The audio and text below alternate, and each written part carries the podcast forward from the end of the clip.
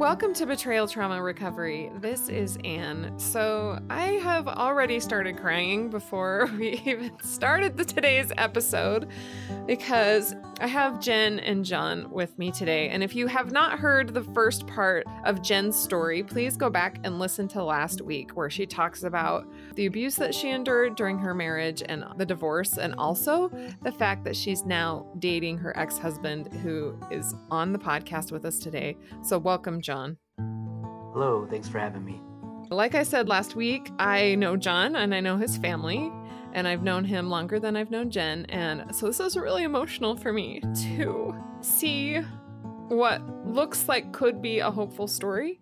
And John, so you know, I told everyone that I do not want to set you up on this pedestal that you're the model recovering addict. I don't want people to listen to this podcast in that way. I would like them to listen to someone who is working through recovery, hoping to reunite his family. But there's things you don't know that you don't know yet, right? Things that we all don't know at this point. Absolutely. It's a process, and I'm trying my best, but there's definitely stumbles, and it's certainly not the end of the road for sure. right. Let's talk about when you were married. Did you realize that your behaviors were abusive to Jen? I had a hard time while we were married putting the term abuse on it. I rationalized everything I was doing to her. I knew that what I was doing wasn't right, but I would never allow myself to admit fully what was actually happening. Everything I did was on purpose, but I kept downplaying it to myself, and it allowed me to continue doing what I was doing. When you say everything you did was on purpose, do you mean that it was like a calculated action? Yeah, well, I don't know about calculated, but it wasn't like I was inadvertently doing things. I wanted to get something. And so I would do these things. For instance, uh, one of the things I used to do was we have five kids together. We'd be at family gatherings or we'd be at people's houses. And when it was getting close to time to go, I would make sure that she was busy doing something else and I would get all the kids and we'd all go get in the car and then wait for her. I used that to make it look like we were always waiting on Jen. You know she was putting herself before us and i had to do everything with our children and that was not on accident. That was something that i kind of knew what was going on but it was really easy to play it off as something that was not on purpose. Yeah like that you were helping out.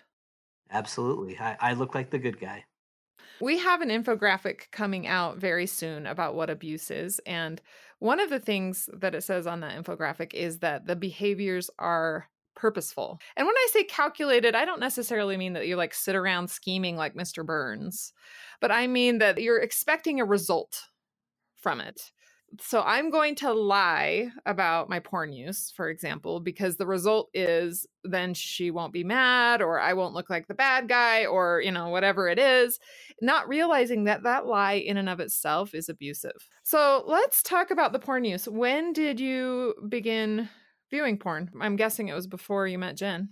It was. It was as a teenager. I have memories of doing it. It really became a problem when I was in high school that was probably 22 or 23 years ago. And it got worse and worse over time. And it got to the point where it was multiple times a week, at least, oftentimes multiple times per day.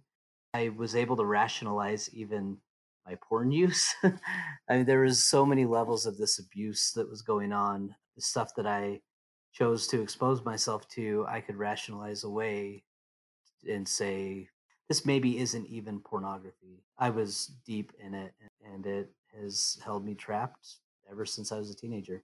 I knew you back then. Thinking about that, how did you justify to yourself your actions and behaviors that were secret that nobody knew about with your public church image? Jeez. I don't know that I could completely. I knew that there was this dark side, and I would always think to myself, oh, if only you knew I think that was why I was rationalizing it as maybe not even being porn. To there were a few times where I googled is this actually pornography? Like what is the definition of pornography?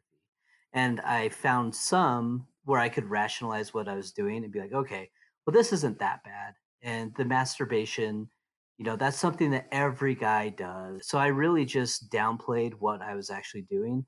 And then I would abuse Jen and I would tear her down and get her in, into this corner and then turn it back onto myself where I could play the victim mode for what was happening in our marriage. And then I had an excuse. I was going to this porn that I could then rationalize as not even being porn. So it was this like big old world that I just built up in my head. And it really kept me trapped for a really, really long time. Mm-hmm. So you know me. I'm like we're not best friends or anything, but we we grew up in proximity to each other. I don't want to um say anything more than that as to give your identity away or my identity away. Saying that, I think that you can imagine how I would be a very bad victim. How my ex would try to do those things, like turn it back on me, and I would just end up fighting him all the time. with Jen, she ended up being a very good victim, right? She learned that if you yelled and screamed at her, that she was like, oh, okay, I'm going to stop. Were you actually conscious of that? I'm very curious. Like, were you actually conscious of how to wield anger as a tool of power and control? Yeah, I learned that I am very good at manipulating. I'm very good at arguing in a very condescending manner. I feel like I'm a smart guy and I can argue in a way that can make the other person feel terrible about themselves and make myself feel really good. And I use that a lot on her. It would hurt her. And looking back, that happened a lot where I would make her feel like she, well, I guess she should speak to how it made her feel. But I, in my view, it, it trapped her in this space where she didn't know her worth because she listened to everything I was saying to her. How do you feel about that now? Well, it's not fun to think about. I think I'm at a point right now where I used to be afraid of the conversations we would have. When she would want to talk, I would get very, very anxious because I was waiting for what holes she was going to poke in everything that I had told her and everything that had happened. It's still hard to have the conversations, but it's turned from dreading them to being a little curious and wanting to know what it really did to her. And it's hard. I feel very remorseful about it. And I'm just trying to do everything I can to undo as much as it's possible to undo abuse. And I know that that's not a road that really has an ending, but that's what I'm here for is just trying to do what I can to show her how special she really is and try to undo that. Yeah. What role has your relationship with God played in this process? Well, he's only played a role in the last little while. I went through a phase where I stopped going to church. I became very angry with priesthood authority and blamed the church for a lot of my problems that I had brought into my own life. But I have learned recently that surrender is a very real thing and it is the tool that gets me through times where I feel like I want to get sucked back into pornography. I feel like I have gained a different appreciation for what Christ can really be there for. I used to have a view of the atonement as you go and repent and it just kind of magically takes care of it. I now view him as someone who can be there when no one else can be there because no one else can fix the problems that I've made for myself. Only he can. And only through him am I to the point where I'm at, where I feel like I'm actually changing as a person. Mm-hmm. So, your behaviors now to make restitution, can you now see that as an active act toward recovery, but not post recovery. Do you know what I'm saying? So, from my viewpoint, I see a lot of abusive men or addicts who don't ever utilize restitution as a means or a tool for recovery. And they don't realize that without it, they can't recover. So they might say, Yes, I did that in the past. They haven't made any type of restitution for it. They haven't told the truth about it. They haven't faced it head on. They haven't really actually made restitution. And they think that they can recover without it. Can you talk about that for a little bit? So, my situation might be different from others where I feel like because of the person Jen is, she's kind of made the restitution easier on me. She's just fantastic.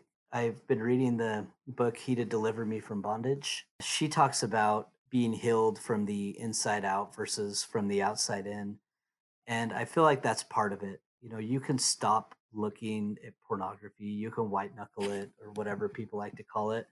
But the only way that I have found to really feel like I am changing from the inside out is to really stand up for what I've done and accept that this is the reality and do something about it. I can't fix it. I can't undo it. You know, I like to use the word undo because that's, you know, everyone hopes that there's no consequences or anything for their actions. But for me, I've found that my recovery has gone hand in hand with being willing to truly accept what happened in the past and stand there with Jen as she was trying to go through the emotions of everything that I had done.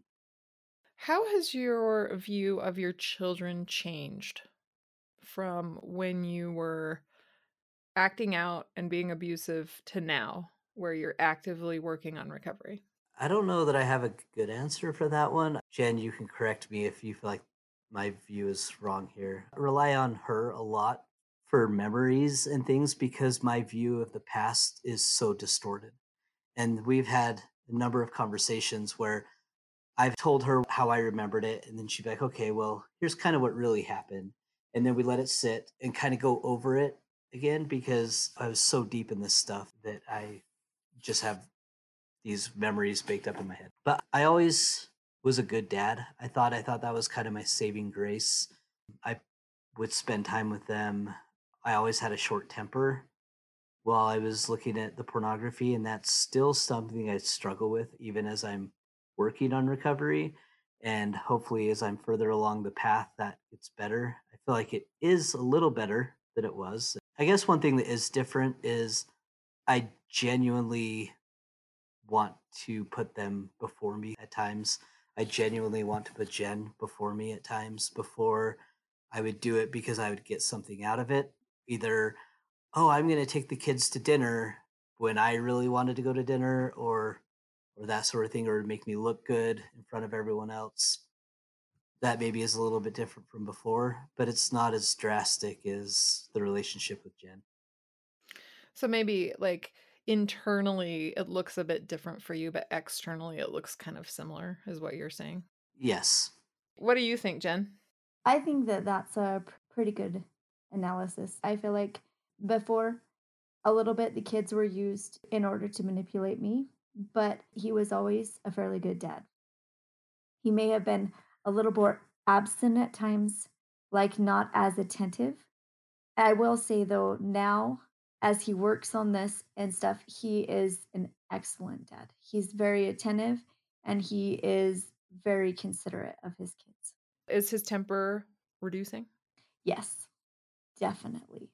I don't want to throw your dad under the bus here, John, but I do know that he had quite a temper as well. So that's also like familial, right? So you're also just learning new ways of interacting, right? Right.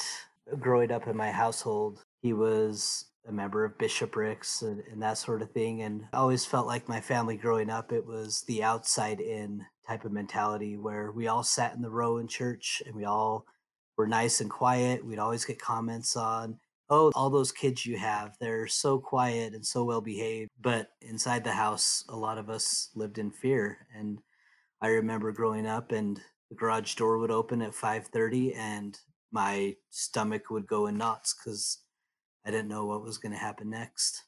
Mm-hmm. This is just a totally random story that I want to tell just because I feel like telling it. All of your family's very small, right? They're all like very small in stature. They're they're small and they're short. And my family's bigger. And I remember going to your house for dinner one night and I thought that the portion that your mom had put on the table for all of us was for me thank you. And I like sat it and I was just about to start eating out of the bowl and it was macaroni and tomato sauce. And I was like, oh, good. And they were like, well, will you pass it? And I was like, what do you mean? I thought the whole entire bowl was for me. Is that crazy? That is hilarious. well, I am really interested in how this plays out. And I know that restitution is part of the recovery process. You cannot recover without it. So your restitution, frankly, will be the rest of your life right? You will be making restitution for the harm that you've caused for the rest of your life. And there will come a point where I believe, eh, from my perspective, the atonement will be able to make up for that. And so there'll be a time where your kids will be healed, where Jen will be healed, and you will be healed if you continue on this path. And that healing will not have occurred through your actions, but through Christ but without your actions, they couldn't. You know, I don't go to the women's groups and hear that side of it. I know from the men's side, I see how other men have tried to make restitution. I guess I don't have a, a good response for it. I, I do agree that restitution is a lifetime. I literally destroyed the last 14, 15 years of her life. And how do you make that up? You don't, but I can be here and try to be the person that she's deserved from the beginning. Mm-hmm. You know, from our perspective, like for example, with my ex, many addicts or many abusive men, they say they attempted to do restitution, but they actually didn't at all. Like my ex is dating someone new, and I actually spoke with her. She's super nice. I really like her. And she told me that he tried and tried and tried and did everything he could to save the marriage after he was arrested. When I know that he did zero so, from the men's groups, John, as you go, it is helpful to know that a lot of the stuff that you're hearing may or may not be true. So, if they say, Well, I tried and tried and tried, and she wouldn't talk to me, or she wouldn't do this, or she wouldn't do that, he might not even be telling the truth. I just want to throw that out there as if you are an addict and you're listening and you're thinking, Well, I tried to make restitution, I want to ask you, What did you do? What did you do to make restitution? Did you say, even though I don't want to, I'm going to pay more than it requires or for child support or, you know, whatever it is? Like, what actions did you take? Because restitution isn't just saying you're sorry, it's active actions to repair the damage that you've done. What would you say has been the hardest thing to give up?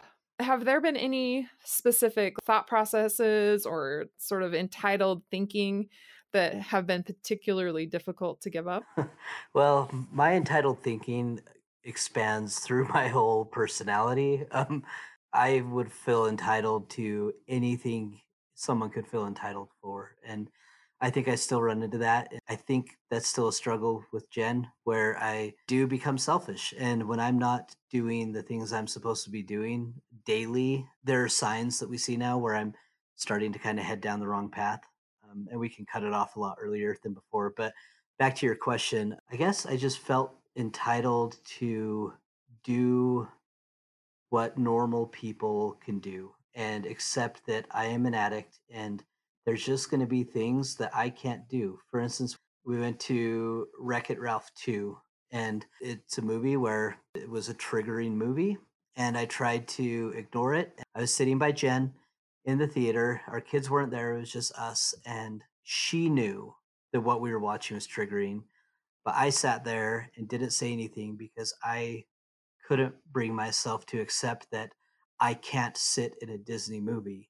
And I think that's been one of the hardest things is that just to accept that I'm going to be different than what quote unquote everyone else can get away with because it leads me down paths that I can't go down. So I think that's something I really s- still kind of struggle with here and there. Jen, what has been your biggest fear in dating John again? I know how fragile it can be, how quickly it can turn and that mind shift can change and it can go back to the selfish and go right back to where it was. I just know how quickly. My biggest struggle has been just learning to take it one day at a time, to just wait and see and just let things play out. That's been my biggest struggle. Yeah, because you guys are dating again. How long have you been dating now? Probably what, like a year? Yeah, it depends on how you define dating, I guess. Well, you're together. You're like boyfriend and girlfriend. Yeah, it's probably been the last six to eight months. Do you refer to each other as your boyfriend and girlfriend? Like, I didn't think about this. How do you refer to each other? Or your ex wife? No, I just say John. The people at my work just laugh about it because they don't know how to describe it either. And a lot of times, what they'll just say, Jen's husband. They'll just use the term husband because it's just easier because you don't want to explain it. Another way that we use, we'd say the kid's dad. Mm-hmm. How often are you at the house now, John? What does the schedule look like? I'm here daily. I spend as much time as possible with Jen and the kids. This is where I want to be. I still have my apartment, but I found that it feels a lot more lonely now than it did before we started dating again. And I just don't really like to be away from her or the kids. Well, I pray that you will continue down this path and that you guys can be a full fledged family again someday, whenever that feels right or whenever that happens, or if it happens at all. You know, John, that even though I've known you longer, that I am firmly on Team Jen, right?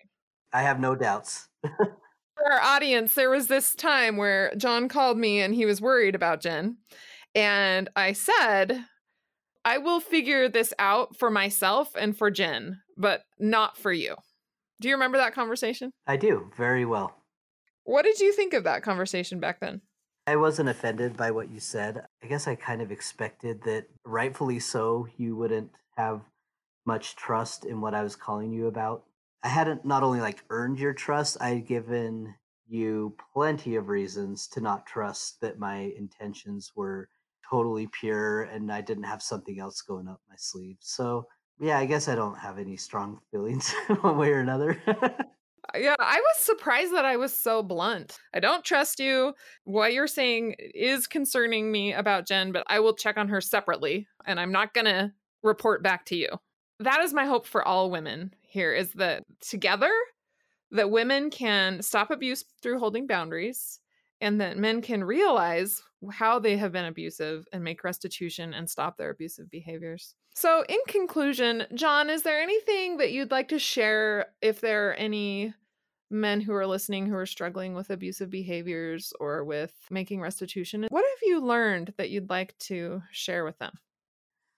I think one of the biggest things I've learned is that pain that I saw when I was abusing Jen was real and that it feels hard and you can feel like a victim when she needs to talk about it, but you can know that you're on the right path when you want her to talk about it and you want to be there for her. And just know that the memories of the situations, if you have different perspectives, hers is going to be correct every single time. Is that one of the entitlements, John, that was hard to give up? Or how did you get to the point where you were willing to say, I'm going to trust and go with her reality rather than mine? You know, they say that you kind of have to hit rock bottom before you turn, and that's what happened. I just hit a point, and I don't know other than I realized that I had lost everything, and this road that I was headed down that I thought looked better was not better. It was way, way, way worse than I ever imagined and I wanted off that path. And so I was willing to do anything to get off that path. And path I wanted was to be with Jen and to have my family again. And so I said prayers and I just felt like it was time for me to listen and truly listen, not like just sit there and let her talk, but to stop worrying about what's happening inside of me when she's talking and just watch her face and listen to what's coming out of her heart and not even necessarily what's coming out of her mouth, but what she's trying to tell me. And that's really when it started to change. And it only took a couple of those conversations where it was kind of like being hit by a bus of, oh my goodness, this is way worse than I thought it was. And then it turned into almost a curiosity of how bad was it? And I think that's an ongoing conversation forever, just to really grasp how bad it really, really got. Hopefully, things will continue to go well. And 20 years out, instead of like, yo mama jokes, you'll be telling how bad was it jokes. It was so bad that, you know. well, I think there are some of those, uh, you know, how bad was it that we kind of laugh about now a little bit because it's just so crazy. Like it doesn't make any sense. And back then it did. I thought it did. It didn't. Well, I am so glad to know you both. I'm really grateful that I saw you at UCAP. I'm really grateful that I know you personally, John. And perhaps we can check back with you in maybe a year and see how things are going again. And if they're going terrible, we could just maybe just have Jen on. But if it's going still well, then we could have you both on, right? If our listeners, sorry, I'm going to cry again a little bit.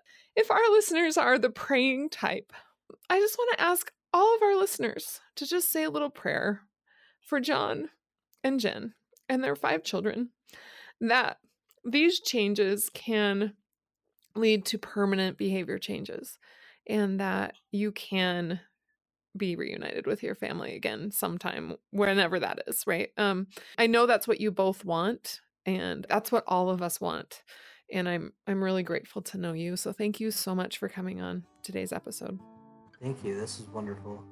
Like I talked about last week, we have partnered with an organization called Center for Peace that takes the betrayal trauma recovery approach to help men stop their abusive behaviors.